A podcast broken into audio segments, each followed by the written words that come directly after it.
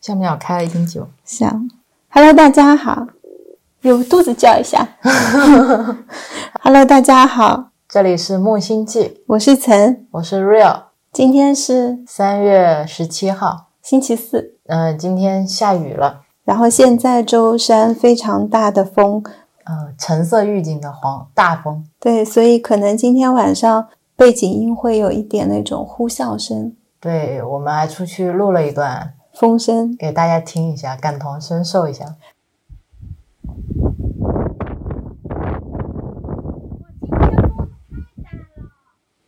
刚才出去收衣服，以往好像台风都没有对衣服有什么影响。你也不是去收衣服的，你是去看你的菜园子，对对对，我去看我的那些青菜什么的。然后发现衣服都被吹地上了。是的，然后又得要洗，要连下一个星期的雨吧。那今天我们会聊什么呢？我们聊我们这一次的电休，我们选了一个黄道吉日电休，因为只有那天是晴天。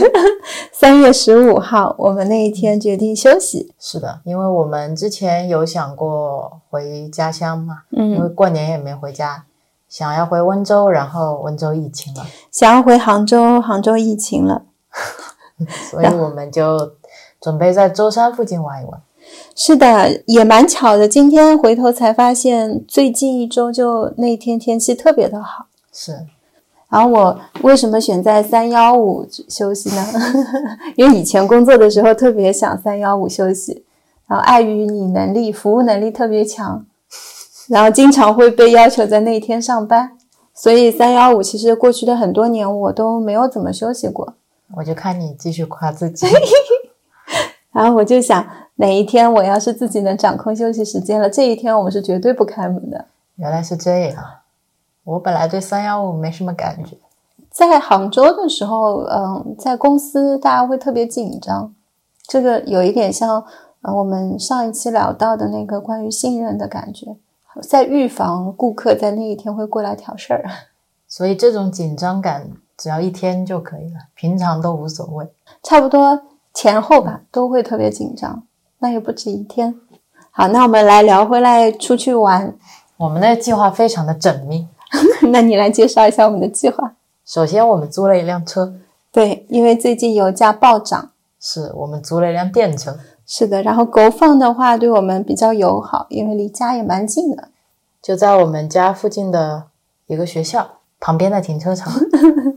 然后我们那天月黑风高就去了，是我们是三月十四号的晚上九点多租的车，因为怕第二天起不来。这个要夸一下 Real，也是特别缜密、特别贴心。他说我们一早起来，如果很早去取车，也是晚上提前还的，是是，那不如就是前一天我们早点租，第二天还可以睡到自然醒，因为晚上正好去倒个垃圾、散个步。然后就把车开回来了，就走了一半的路。是的，那天借了车还到海边去了，然后发现本来岛上海边的停车位都是免费的，现在都是的，就是地上都贴了那一些付款的编号。是的，就是变成了一个自动感应的停车场。我们还去录了一下海的风声，对，也是呼呼的，不知道大家能不能听出来海风跟现在的黄色预警风。有什么区别？我们把海风也在这里放一下吧。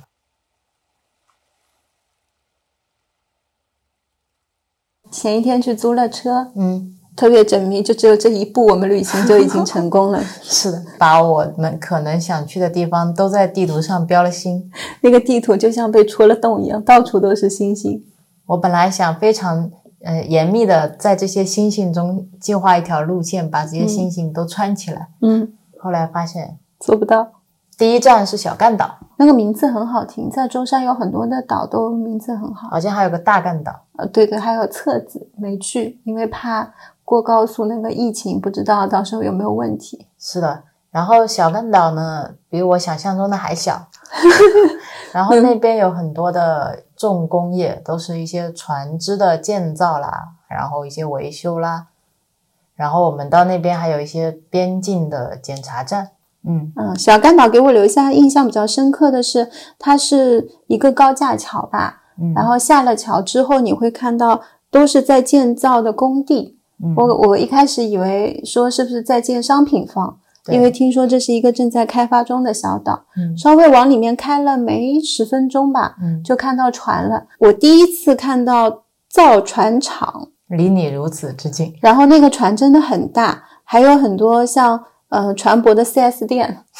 就是船停在那里，看那个船的样子是在做维护啊、维修什么的。是然的，后再往里面开，比较里面了，就会看到那个呃路边的饭店竟然是有英文的。呃，还有不同国其他国家的语言，可能跟边境检查相关吧。对，我们就猜测说，是不是有时候船员在边境的时候，可以在这边喝个酒啦，吃个饭啦。是是，最怕的是看到了那个穿防护服的，嗯，有一个疫情检查站，啊我好像然后我们就没有下车，就在那个岛上开了一圈。对，本来有个东北菜馆想去的，是的，点评上说二饭十五块钱的南瓜饼上了三十多个，对，然后看了一下菜菜量，我们两个人应该是只能吃得了一个菜或两个菜，嗯，然后就决定说那就先不吃了。对，下次招了一群朋友再去。对对对，这样比较划算。而且那个岛比我预想的要繁华。我说的繁华是它的人气感觉特别旺，车嗯都是路边停满的。感觉大家都是在那边工作的，对对对那边就是一个非常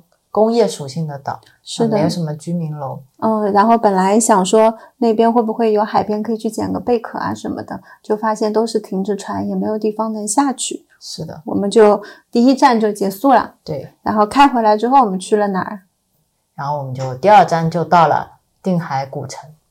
定海古城的话，给我的感觉是你一开进那个古城区，就觉得那个道路变狭窄了。全是人，然后好多隧道就是机车在你旁边开，我感觉好像在台湾，舟山的隧道都有自己的名字啊、每个地方都有自己的名字。嗯，它里面会有时候会做彩绘，嗯，有时候会呃，哪怕只是水泥的，我觉得那个灯光的颜色也很好看，所以我是还拍了好几张隧道的照片，我觉得很美。嗯，到时候放给大家看一下。像我们在算在新城区，嗯嗯，一般马路都会比较宽阔，嗯然后这边骑电动车的人有，但没有那么的多。一下子进入到那个老城区的时候，你就会感觉特别的繁忙，也也有一点重庆的感觉。重庆是沈家门，哦，沈家门是重庆感，但我有点串台。古城的那边道路会显得有点拥挤，嗯，但是比上一次我们去看戏剧的那个老城区又再好一点。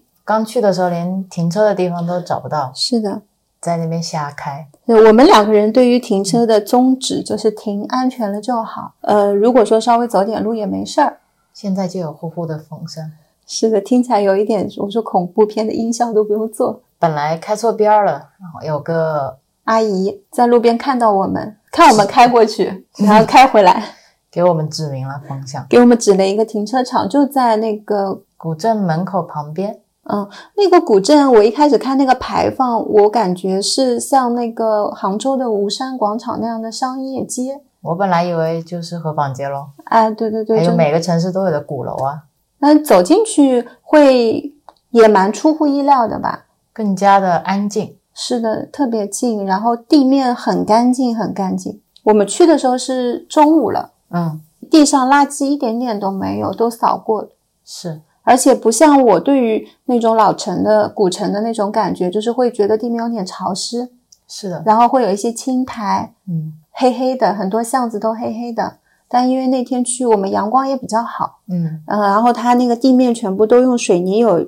盖过了。是的，当时在那个商业街区逛的时候，就特别搞笑，有一家服装店叫今夕河西，嗯，然后就那么一排路是吧？三四家全部都是今夕河西。对，它连锁店很洋气，但就是它洋气完了之后，我们再走进去，发现确实有很多店它都关门了，有一些在出租。对它的构成看了一下，就是服装店，嗯，然后一些古玩店，对卖一些水晶，然后还有一些酒吧，哦一些吧都没有开，可能是晚上才开，极少的小吃店。对对对，还有一两家，呃，算是本土文化吧，有一个做船模的，啊，对，然后另外就是我们后来有去到的一家专门做米糕、传统糕点的。对，确实有，我看有三分之一都已经关了。对，就是你过去大部分的店店面都挂着一些什么出租啊，或者不开。因为也没什么游客。是的，就我们两个人在那儿走走。但我们最大的兴趣也不是在商店，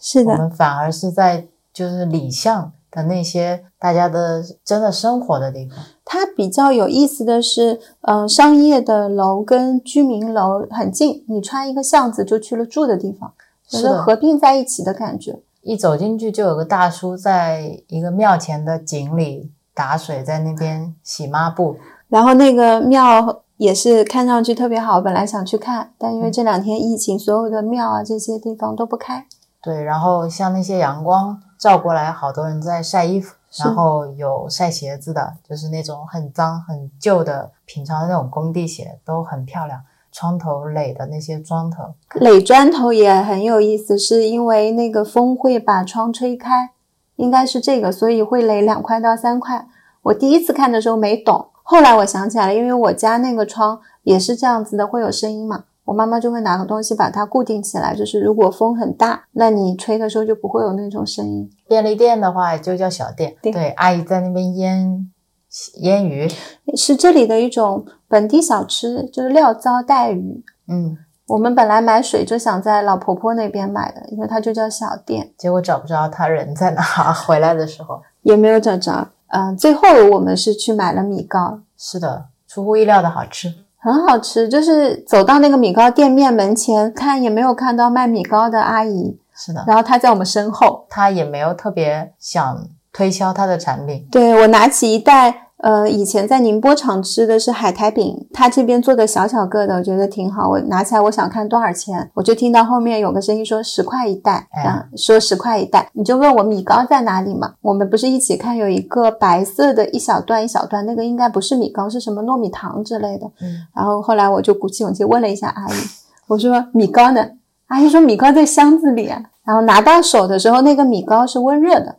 对我我们都以为本来会很甜，是的。然后吃到嘴里的时候，那个米糕切的小块块，差不多手指手指一节那么宽一吧，口一个，啊、一口一个。然后它后味回味会有桂花的香味，是然后又是因为那个米糕是刚做出来不久，它放在保温箱里，我觉得很贴心。是的，因为这个时候米糕口感是最好的。我原来以为这种传统非物质文化遗产的制作的老式糕点都会齁甜，嗯，所以我也就只买了一份。嗯我觉得这个到时候尝一下就可以了。结果吃的觉得很符合我现在的口味，它嗯只是后味回味有一点点的甜。我觉得下一次我去还是会买的这家店。嗯，在古镇逛了一下对，就回来了。你说本来我们还要在那边租店铺的，是不是去看过那边的店面？对的，当时在舟山租店铺的时候，我们一个朋友帮我们去看，有拍给我看。嗯我就是印象很深，是因为今夕河西很多家店嘛，嗯然后他当时拍给我看的时候，那个画面那边还挺繁华的，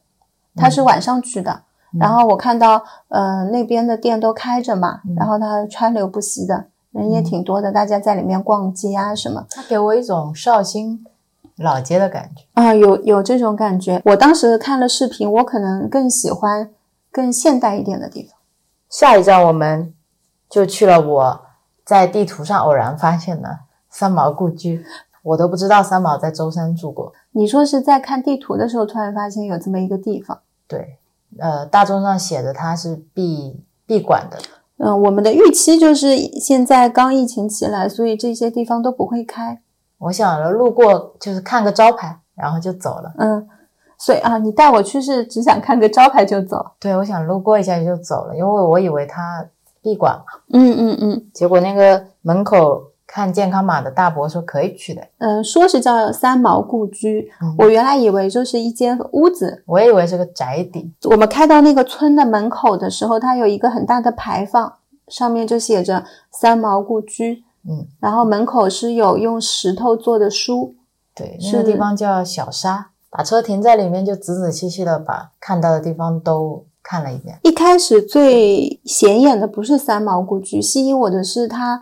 村里面房子上的壁画嗯，还有那些房檐，啊、对，还有房檐，就是那个壁画上面每一块都不一样，就墙上会有一个背景，山水画也有，现代一点的画也有，撒哈拉沙漠，嗯，会写三毛书中的一句话，嗯，然后右下角落款都是出自于他那本书。是的，你看到最主要的一个墙面是他跟河西。的故事，你一直很想去，你进去之后你什么感觉？啊给我的感觉就是很干净，嗯然后也是很安静。嗯然后本来想去那个档案馆，档案馆没开，然后后嗯面是一片竹林，竹林是非常漂亮。我们当时在舟山也去过其他的竹林，嗯，但是这一片竹林，我觉得它一呢是在设置的时候，我那天夸它的台阶，嗯，非常的人性化，嗯，因为我说我的脚不是很好，如果很陡的台阶我爬不了的，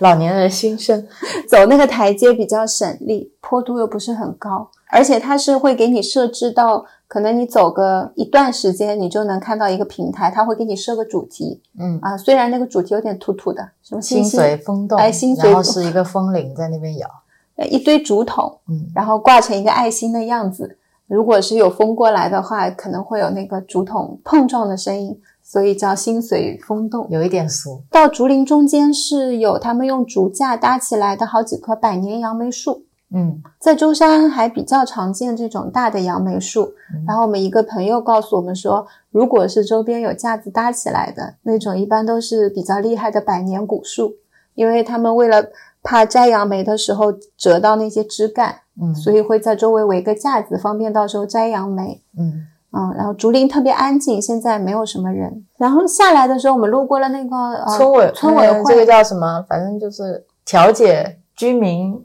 吵架的地方。你是因为它有一个活水，是就是有那个流水摆件，所以进去看的，然后发现它里面嗯庭院里有好多个盆栽，嗯，都是用破碎的花盆种的。对，瓦罐子，对，这个还蛮意外的。瓦罐子是深褐色的，嗯然后它在里面会种山茶花，会种一些其他的小雏菊什么的。嗯，嗯、你看上去每一个它都破的不一样，对，那破碎感让我觉得好漂亮。非常美，很贴心，因为它的细节是一般瓦罐打破了之后会有尖锐的边角，它们都有打磨过了。嗯，嗯，所以我觉得它的一些细节做得非常的好。然后我们出来的时候还看到了一个洗衣房，就是公共洗衣房，中间是一个打井水的地方，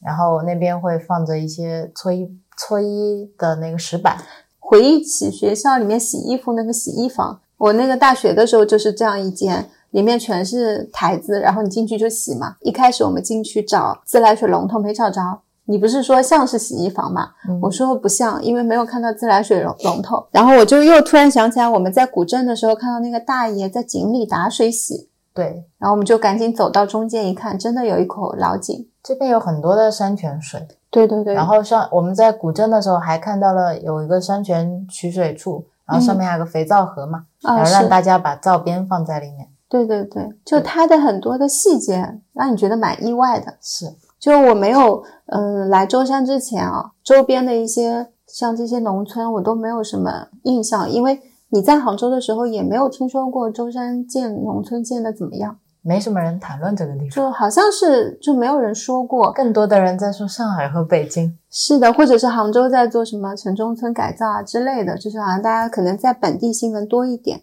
但就我们到了这儿快一年了吧，嗯去过的每一个村子都会让你很意外。嗯，都有很有自己的居民特色。是的，像这个说是叫三毛故居，其实它是村民跟三毛故居融合在一起的，相当于是一个主题文化村。感觉大家是生活在这个文化里。旁边有一个三毛书屋，我要吐槽一 下。我想在这样的景区嗯里面，如果有个咖啡厅也很好。然后那天本来也就是想出去喝点东西的，那家书店就让我觉得特别的不三毛。三毛就是让我感觉很自由、很不羁、嗯很温暖，但那家书店让我感觉很死板。它给我感觉是一间放了几本三毛的书的书店，而不是而不值得叫三毛书屋。一个很小的橱窗上面，很规整的用弧线形堆出了，可能是三毛的书吧。嗯然后你正对大门的话，就是他们的吧台，你会看到里面那个阿姨，嗯，然后面无表情的看着外面。然后上面的菜单设计的非常丑，就跟平常街头看到那些奶茶店一样。是你需要，就是人靠近它的入口之后，往左看才能看到里面可能放着书。而且书也是稀稀拉拉放在书架上，特别的没有生气。是的，就是感觉那家店不仅仅说，嗯、是这种摆设，它整体给你传递出来的那种气息跟感觉，就是你不太会想进去。如果他自己会说花的话， 嗯，它一定会是一间很无聊的地，就是书店。而三毛是个很有趣的人，嗯，所以我觉得这家书店可以变得更好。是的，因为它在这么一个有意义的地方，我们每个地方大多数都去了。停车场附近就有一个公园，地上面都会有石头刻的书一样的字。都会截取自他书里面的一些话，呃，一路开进来的那个水泥路旁边还会有这种石墩嘛。很小的正方形的石墩，上面有年份。一开始不知道是干嘛的，对对对，就一九七零，我我还在找一九八四，也不是每一个石墩都有。它最有意思的点在这里。那嗯你如果一冲也没看见，可能落落点就是一块空的，你就嗯觉得这就是一个路边的像小隔离带一样，嗯就是用来装饰而已，有点雕花。嗯，结果我们好像某一回头看到了一个年份，是的。我就说那肯定有一九八四。然后我们就为了找一九八四，发现了它其实是一整片连起来，就是一个三毛从出生到离世的一整个旅程。是的，像一个时间线。对，有他几几年写了第一本书，后来是找到一九八四还合影了。嗯，对，那个那个一九八四找到的过程也蛮有意思的。我们好像当时走着走着，因为它不是每一块都有，我们就忘了要去找一九八四。突然停在那个三毛故居前面，我说看那个花嗯，啊，我就一回头想，哎呀，我们忘了有那个一九八四要找。我想完了，我们都走进来那么多路了。然后一回头我就说快去看，那个时候是一九八三，然后稍微往前走了几步，我们就看见一九八四了。那我想起来，那个时间是一十三点三十三分。 对对对，你看了一下时间，然后我就注意到那个石墩旁边种的植物是橄榄嗯树。我当时拿起来那个树叶，我说这个长得像橄榄树，但我又觉得在舟山这不是一种常见的绿化植物。嗯，然后你就用那个形色石花帮我识别了。然后还有一片橄榄林，嗯，上面都有红色的丝带系着。给大家听一下声音，不知道听不听得见。 今天晚上我们就会伴随这样的呼呼啸声睡觉。等档案馆开了，我会再去看一下。嗯，那个村子不用停车费，不用门票，以后可能会要。不知道以后会不会。呃，我觉得那是蛮值得逛的一个地方。嗯，走到那边会让你觉得心是平静的。对对对，好。然后我们逛完三毛故居之后呢，下一站就去了。团结水库，跟大家说为什么要去水库啊？我们本来想去水库看看花、看看树、看看石头。很早的时候，房东带我们去过一个水库，我们印象都很好。然后今天准备再去，然后去错了，去成了团结水库。因为我们那个房东姐姐她很喜欢去水库，嗯所以我们一到这边，她第一次带我们出去玩，就带我们去了水库。嗯然后水库跟水库们又长得差不多，但是只有那个第一个水库对我们来说印象最深刻，因为那边有很多石头山，是，就很想再去那边去捡石头。嗯同时，店里因为最近在做陈列改造，嗯，嗯，在路边捡那些绿化的树枝，又有点不好意思，想着去深山老林里面借点树枝，这样子想想捡多少就捡多少，什么时候还？就待在店里面，把它们接到店里面来住。嗯，然后就抱着这样的初衷，我们去了团结水库。团结水库到的时候，你就说有点不太像，来错了。它是有很高的一个楼梯的，嗯，你要走上楼梯才能看到那个水库到底是不是我们要去的水库。有朝圣的感觉。我跟 Rio 说，我说你要不要试车开上去？然后 Rio 就说，万一那个路很窄，到时候上也不是，下也不是。 这里因为很多山路嘛，我车技又没那么好，我怕上山上到一半，然后车下来，你就怕了是吧？嗯，你不是说你不动，让别人动？ 太窄了，它动也动不了啊。然后我们这种电车万一卡在坡上也挺麻烦，所以我们就选择把车停在了山脚下。对然，后虔自诚的己走上去。那个台阶还有点陡的，我感觉，嗯嗯，就是你要仰望那个台阶。但是呢，它那个团结水库的楼梯是做了彩绘的，旁边的配电箱上面都会画着很可爱的小动物，什么兔子啊、猪啊，猪啊，也没有，嗯、也没有那么无聊，就是走的时候。呃，水库下面有个天主教堂，对对对，就在正中央的下方。对，然后有点退潮了，现特别在漂亮，嗯嗯、有一点像是旱季的感觉，就嗯，是我们也去过，应该是去过这个水库的，去过不老山水库，我感觉这个没去过，但当时看到的水库全部都是水位线比较高的时候去的，嗯然后现在去的水库，包括我们最近进山看到一些山泉，其实都比较少。嗯，它像一个浅浅的湖泊，特旁别美，旁边还有那一些刻度，水位刻度线，嗯嗯，那个我很喜欢，像那个尺子，然后一米一米放在那里。上去看了一下，我们确定了一下，肯肯定不是我们想找的水库。而且旁边也没有可以借回来的 树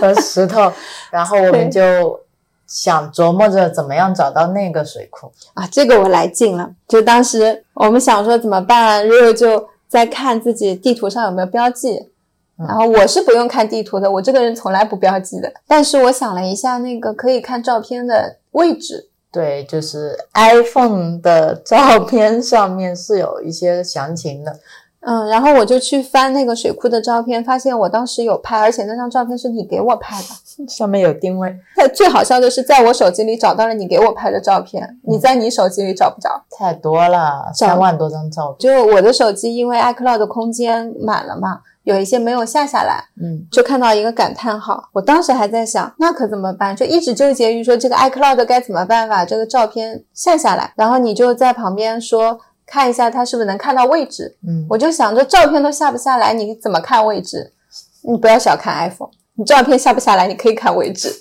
那感觉是离线缓存的一样。嗯，我们就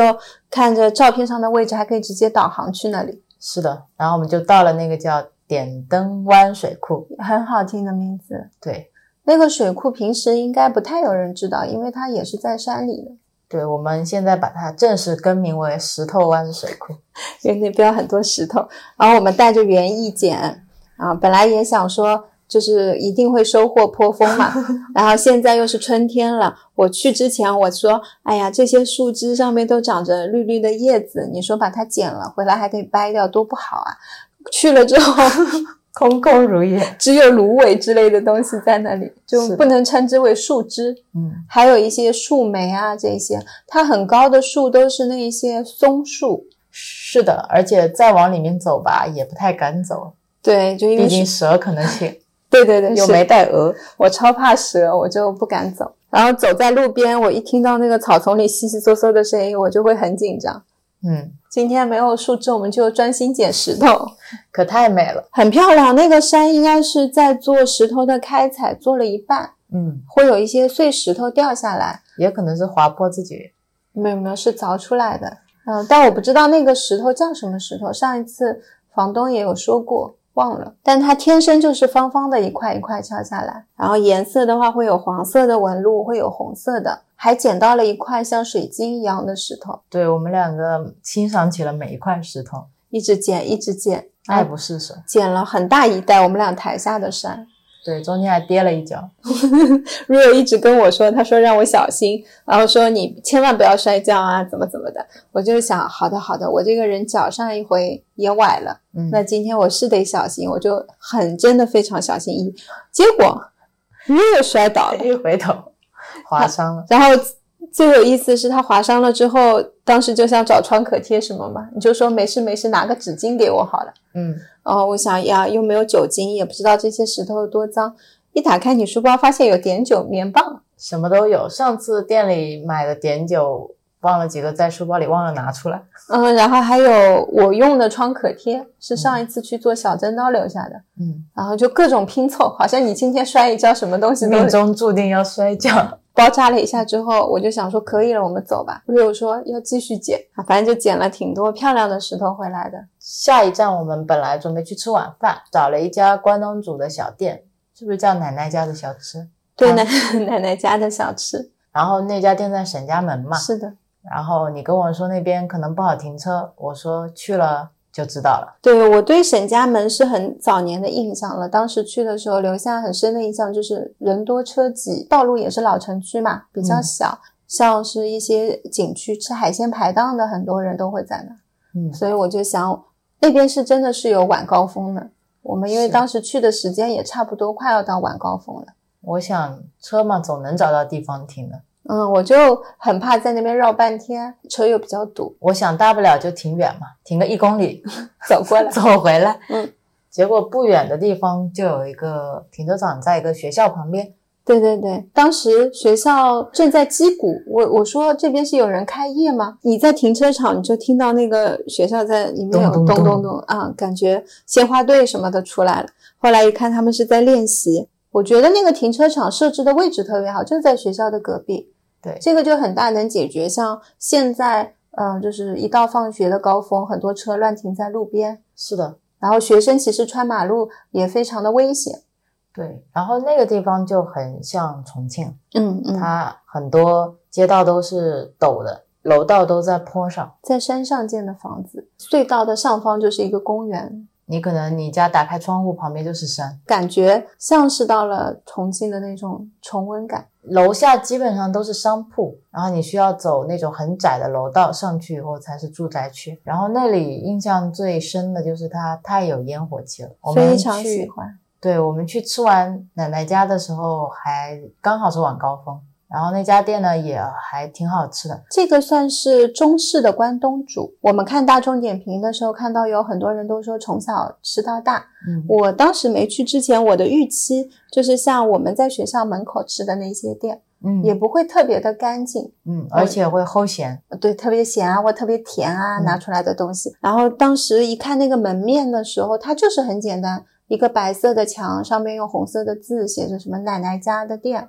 嗯，门是开着的。我们进去一看就是家族企业，是的，有什么，比如说儿子啦、女儿啦、什么媳妇儿啦，这样大家在各个岗位上站着。一开始就我们两个人，嗯，进去之后就是要吃什么，卖的东西都是比较呃简单的街边小吃，像嗯土豆啦、盐焗土豆。嗯，豆腐干、豆腐串，然后一些丸子，还有他们家的比较有名的是那个塔菜煮年糕。你可记得太清楚了，今天 real 聊天啊，非常的慢啊，感觉情绪不高涨，是因为我们前几天去玩的，他有点忘了，不像我，所以你看我讲的老有劲了。呃，我们在点东西，啊然后就这样点点点，就像你在 Seven Eleven 那样子去点关东煮一样的。最搞笑的是，你记得那个细节吗？嗯他们会把一个纸杯装关东煮的纸杯放在一个娃哈哈八宝粥的罐子上，嗯，我说他们怕烫，对，每个人都有这样一个工具，然后就会弄好了之后打好了，就这样递给你。 他不怕我烫，递给我的时候就没有罐子，我买了一点他们家我们想吃的东西，口味也比较清淡。是。呃，那边的桌子很干净，很干净。然后地也没有油油的或者黏哒哒的，对，就是你抬眼望去的地方，每个角落都是挺干净的。然后还会有隔壁隔壁的人过来聊天儿，抽烟。然后当时坐在那边，Rio 就说是有人抽烟，然后我就觉得哎没办法，人家邻居过来串门，就好像你家里来了邻居，邻居在你家抽烟，你也可能不一定好意思跟他说你别抽了，我这儿有客人。嗯，就不有好意思，然后我们反正简单的吃了一下之后，我们就去这边附近走走。感觉吃饱了，本来想回来的，嗯，后来你说现在回来特别堵，还不如在那边逛一会儿，走出来看到大马路上的时候，那个隧道门口已经嗯车子比较多了，所以我想，反正我们那天租车是九点嘛，对当时也才五六点，所以我们就瞎逛了起来，瞎逛了你最喜欢的地方。我可太喜欢了。嗯，不知道怎么走的，因为那边本来是一条服装街，对卖的都是一些叫不出品牌的一些像是那种四季青马路版。对，就是像我小时候老家这种城中村或者镇里的这种，对对对，然后是你可能晚上无聊了出来逛逛，嗯然后吃点东西，嗯然后一定会有什么振兴鸡排啊这种在那对里。对对，走着走着，突然就走进了一个菜市场，有好多的卖很新鲜的鱼，全是海鲜，露天的菜场有一点像。对，家家户户都在卖。最搞笑是你路过一个服装店，嗯，门口也放着皮皮虾，是的， 好像每一家店都得要卖点海鲜才能在这条路上面生存。大家好像都是刚打回来的鱼，它其实也分的，虽然是露天的，有一些是露天有摊位，有一些就挑个担子在那边卖。嗯然后挑着担子的人，我路过我就会听他们的菜价，嗯皮皮虾死掉的是十块钱两斤，然后我又路过看到活的，听到他们在问是二十块钱一斤，然后就只知道现在皮皮虾很便宜了。是的，那边好像那时候手机没电了，没怎么拍照片，对我拍了一些，特别有生活气息。而且没有海鲜市场那种腥臭味，完全没有。然后地面也没有特别的湿，是的，他们每一个摊位在面前的维护卫生工作都做得挺好，你也没有说像有一些海鱼你买了要杀，也没有说杀的到处鱼鳞就扔在门口。是的，就是我在杭州逛市菜场的时候，它不是只卖海鲜，嗯那、你走进那个卖鱼的摊位附近，你就会觉得就是有那种不舒适的感觉。但是我走在那个街头的时候，你就很愿意经常来这里。是的，Rio 在看有多美多多好玩，然后我们就在看哪有哪些鱼类，因为我们好不容易进了城，我要看一下现在流行的海鲜是哪一种了。 安康鱼我认识，安康鱼超大超丑，对，就是两只手感觉摊在那儿。对对对，然后那个边鲳鱼、长边鱼，鲳边鱼，嗯，然后皮皮虾，是，还有红鱼，嗯，还有主其实主要就这几种，嗯、因为最近也是休渔期，嗯，所以其实不算是现在海产品非常丰富的。呃，也有一个室内的菜场，超大的两个正对门的菜场，一个是自产自销的，对对一个是批发零售的，我觉得他们分类特别的清晰，是的，嗯、而且不混乱。外面就是自由贸易区，反正你在那个附近，你逛来逛去，你可能随便走走，某个路口毫无相关的，你也能看到卖海鲜的。是然后摩托车上面随便放个海鲜箱，也在卖海鲜。你感觉你今天出门，可能下楼拐个弯儿，一条街卖海鲜，我觉得我要是住在那边附近，我也很愿意吃海鲜。对，然后我们的那个学校，离那离那里也就一公里不到嘛，嗯，你看到很多海鲜和海鲜楼之间可能有个楼梯，然后就有两个小学生背着书包往上在走。手上拿着 COCO 奶茶，就像下放学，你当时就说特别像我们放学的时候，对，就是这样路过这些地方，买杯奶茶或者买个什么油炸的小串儿。然嗯，后你说这些沿学校旁边的店面都是被学生喜选择过的，对，今就是淘汰下来的，对，肯定都是有好吃的东西的。我们当时在那边走的时候，呃，还遇到了卖青饼的，是在一家卖那些杂粮的店。然后我们说，今年其实舟山有在做青饼，特别多。我们当时买了寄给家里的爸爸妈妈吃，自己没吃上。然后 Rio 就说：“那我们自己买两个吃吃，就嗯每个口味买了一个，然后带回来是第二天吃的，一个芝麻味，一个黄豆味，也还好，没有特别特别甜。是我觉得这边人的口味还是符合我的口味的。”比较清淡。之后就有什么维修手机一条街啊，啊，对对对，有找到小吃一条街，因为那会儿饿了。珠宝一条街啊，啊，还有理发一条街，哇，理发店太多了。全是理发店，不数不清多少家。嗯，然后你当时就是说竞争很激烈，一定是手艺最好的人，他们家是生意才能那么好。嗯，然后全部都是一模一样的那种业态在那里，是我就好像仿佛看到了书本上以前说的什么，你店铺选址要选在都开这一类型的店附近，嗯，这样比较容易生存。后来长大以后也没有觉得，你除了像杭州那些服装市场，很多不会这么大面积的集中在开一些商铺因为很多都已经被商场规划了。啊。对对对，那边给我的感觉就是它很多是自自主的、自发的。比嗯如今天我到这边了，然后我想生存，嗯然后我看到哎这家理发店做的不错，它嗯，挣钱挺好，那我也开一家理发店，再开一家，再开一家，就并不是有人统筹规划过的，嗯而是大家就在那边生活，然后就在那边谋生，然后嗯就这样慢慢慢慢经济繁荣起来，这种感觉特别亲切。我那时候不是跟你说，如果我是个外地人，我来到这样的地方，觉得我一定能活下去。是的，是的。然后我们就很想在那个附近再吃小吃。我走在路上的时候，我还在说，我说如果能吃板栗就好了，就是我特别爱吃板栗。嗯然后每走一个路口就看到一个卖板栗的小哥。买板栗的时候，我就问他，我说你这附近有没有什么小吃？他就说我们没有什么小吃。然后我们就想啊，那没有小吃吗？那就可能最后会以这袋板栗为终结。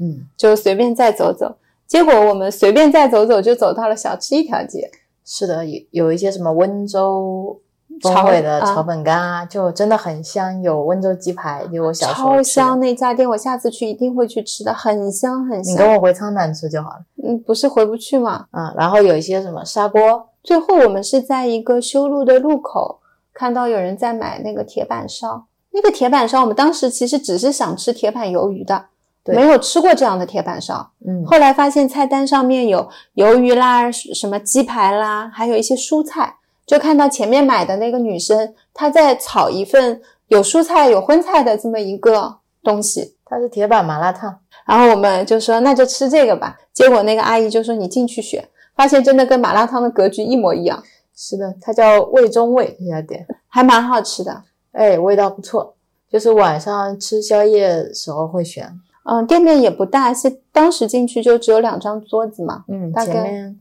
还放了一个章鱼鱼烧的摊子。然后我们就坐在里面吃，这个口味也不错，嗯，我们还点了一杯一点点的柠檬汁。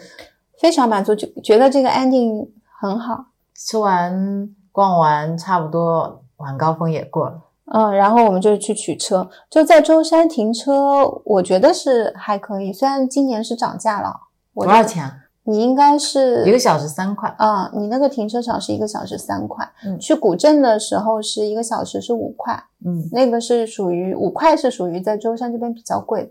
我们觉得那今天的这一天都是超出预期的。对，没有规划。其实去古镇的时候还比较感慨的，很多店面出租啦，商业经济好像确实不怎么好，嗯很多店家都走出来晒太阳聊天，嗯，杭州话叫 b o s i z k e r 就是没有事情做，然后在那边嗯闲聊，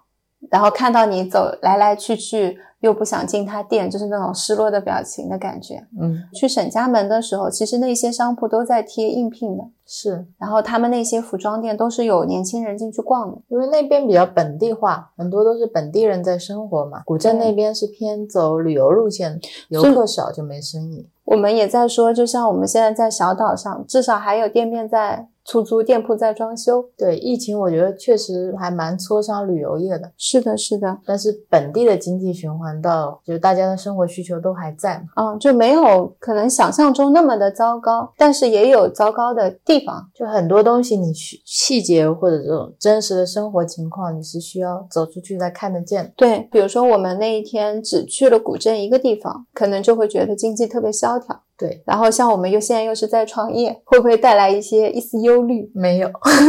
我们俩是这样的，就你每天在电视上看，今天又感染了多少人啦，嗯然后股市又怎么跌宕啦，你就会觉得所有的东西都是用数字在说话，是的，你已经很少有机会能真的看到人，看到这种生活的这一面，看到这种烟火气。嗯，之前我对舟山的印象是来自于以前的一个同学嘛，我们也聊到过，说舟山话说话声音特别大，嗯我觉得他们都特别的激动。嗯、没来之前会觉得是不是这边会有点落后，但其实我在这里住了这么久，包括去村子里，我觉得像一些村民，他非常的淳朴，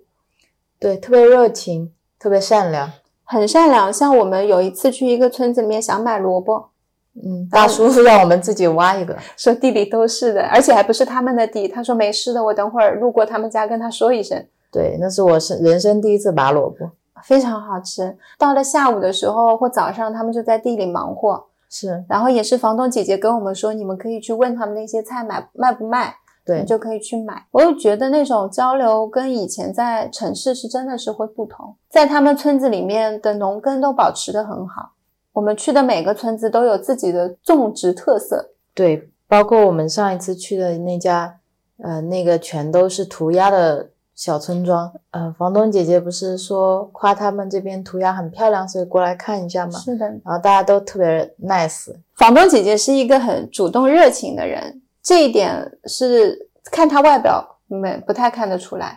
而且她到了那个村子里，村民一看我们是外面过来的外村人，都会看一下，然后她就会主动笑着跟他们说：“啊，你们村子好漂亮，我们就是看到你们这边的壁画很漂亮，我们过来看一下。”然后或者她今天想要买菜了，她也会主动问那些嗯，阿公阿婆就说阿阿公阿婆，你们这个菜卖不卖？多少钱一斤？对，看起来好新鲜啊，嗯，他一定会夸那个菜，然后说会说很喜欢这个地方，嗯，就非常的会主动的去表达自己的善意。当你主动的去表达了以后，就发现大家其实都会很热情的回应你。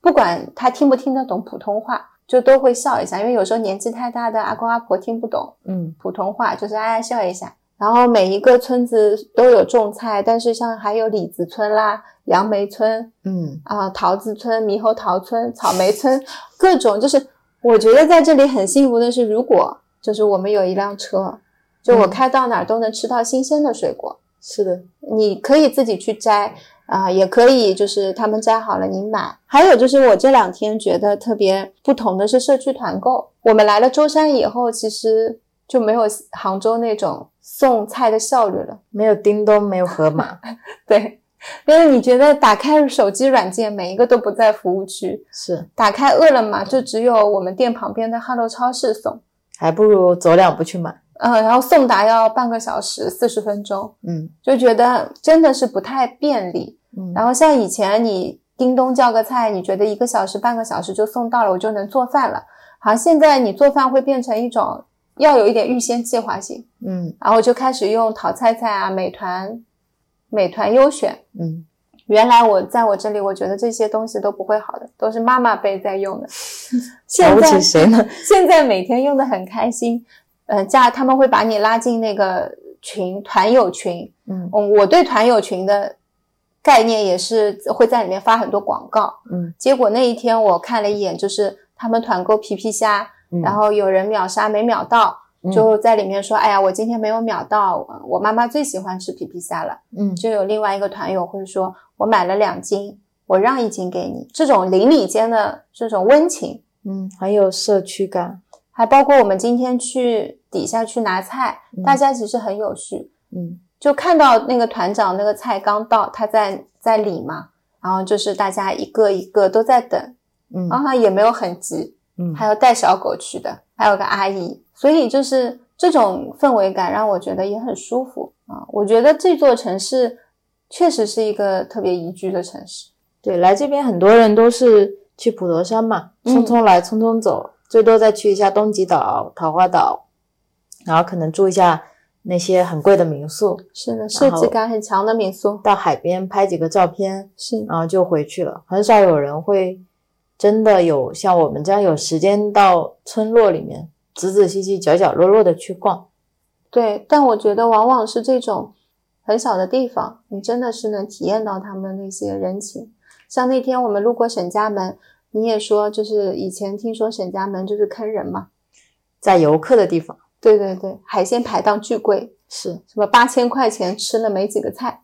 我说你吃饭的时候你不看价格再吃吗？你肯定会问他这多少钱啊？对。但是你有时候不在当地，但是可能听到了某一个故事，你就形成了对那个地方的一种初级印象。是的，像很多人说说海南也是的，就是我去海南比较早，玩过几次，然后我在那边遇到的人也都是很 nice 的。就你海鲜你自己可以买了之后找别人做嘛，嗯然后就有人也是跟这个沈家门一样的故事，就是说，呃，那边宰客啊怎么样？而且旅游的意义就是这样，你需要有一个保有一个好奇心跟包容心。对好奇心你就要去了解跟你不一样的文化，然后人情，然后包容性就是他跟你不一样，但是你要有接受他的心态。我觉得当地的人那边带给你的感觉，那种是最真实的。是，就像我们那时候去美国玩，我觉得遇到的人，对他们都很热心。是的，是的，不管你就是语言通不通，然后像我英文不怎么好，就是他感觉到你需要帮助的时候，他会想办法，他是也会表现出那种愿意来帮助你的那种心。嗯，那这个就是我们今天的分享。是的，我觉得大家有机会的话，等疫情结束了，嗯，还是要多去走走，多去真的去用眼睛和用身体去感受。我不排斥去一些地方打卡，我觉得有一些地方的设计啊，或者是那些店，我也是很喜欢去逛的。嗯，但是呃，我觉得也是可以留一些时间给自己的眼睛，是的，嗯，不要说自己眼睛还没看见，手机先拿起来先看。所以对你至少应该在旅行过程当中多去体验一下，就像你当时说兴趣的那那一期，嗯说如果今天这个兴趣它不能发朋友圈，嗯就是你得不到别人的认可，嗯，那你是不是还是会做？我觉得得旅行也是这样子的。你今天出来旅行，你不是为了谁，嗯旅行的意义就在于你为你自己好好的去体验当下这一刻。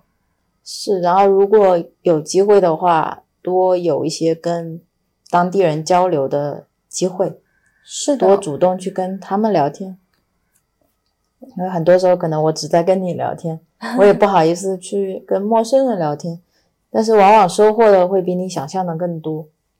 分享就到这里，嗯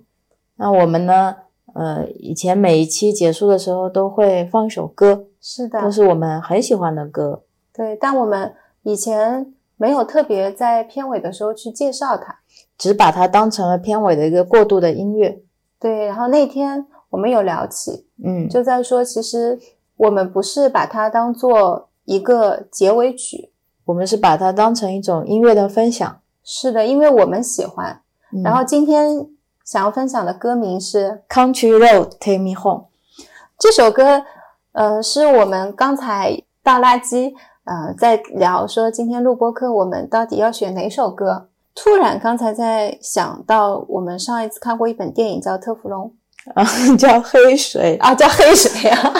讲的是特氟龙呃水污染的故事。有一个情节就是那个男主开着车，嗯，然后车的背景就是这首歌。当时它就是开在弗吉尼亚镇的那个小镇上。你能看到外面都是已经受污染的城镇，嗯然后他在车里面，嗯，然后就在听着这首歌，让我觉得有那种反差感。这首歌是一首非常温暖的歌，讲述的是就是这个小镇的平凡和温暖。它其实也是那个小镇的，就是镇的主题曲嗯之一。嗯，在那个小镇也特别有名，都是观光旅游可能会放的那种背景音乐，让人感觉就是一种家乡的歌曲。当时镇上所有的人其实已经大部分都患病了嘛，而且是非常重的病，亲人都在不断的离开，对，所以当时听的是百感交集杂，。我觉得这是一首我可能在旅行当中也会听的歌，嗯，我们就想把它分享给大家。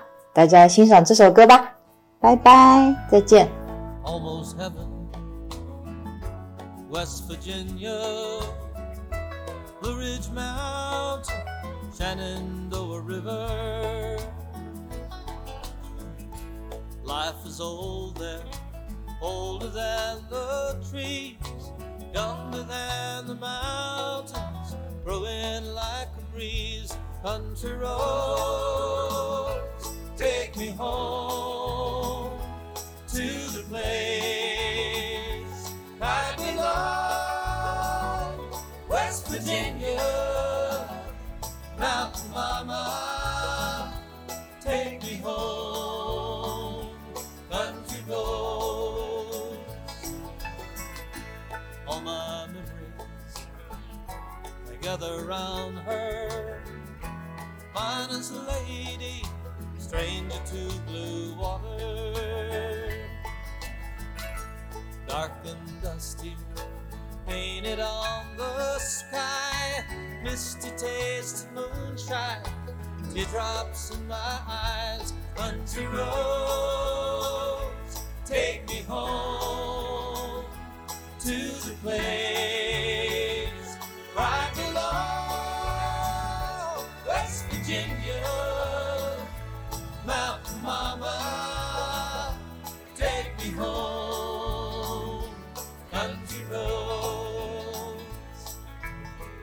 I hear her voice in the morning hour, she calls me. The radio reminds me of my home far away. Driving down the road, I get the feeling that I should have been home yesterday. Yesterday, country roads take me home to the place I belong, West Virginia, Mountain Mama take me home. Country roads, country roads.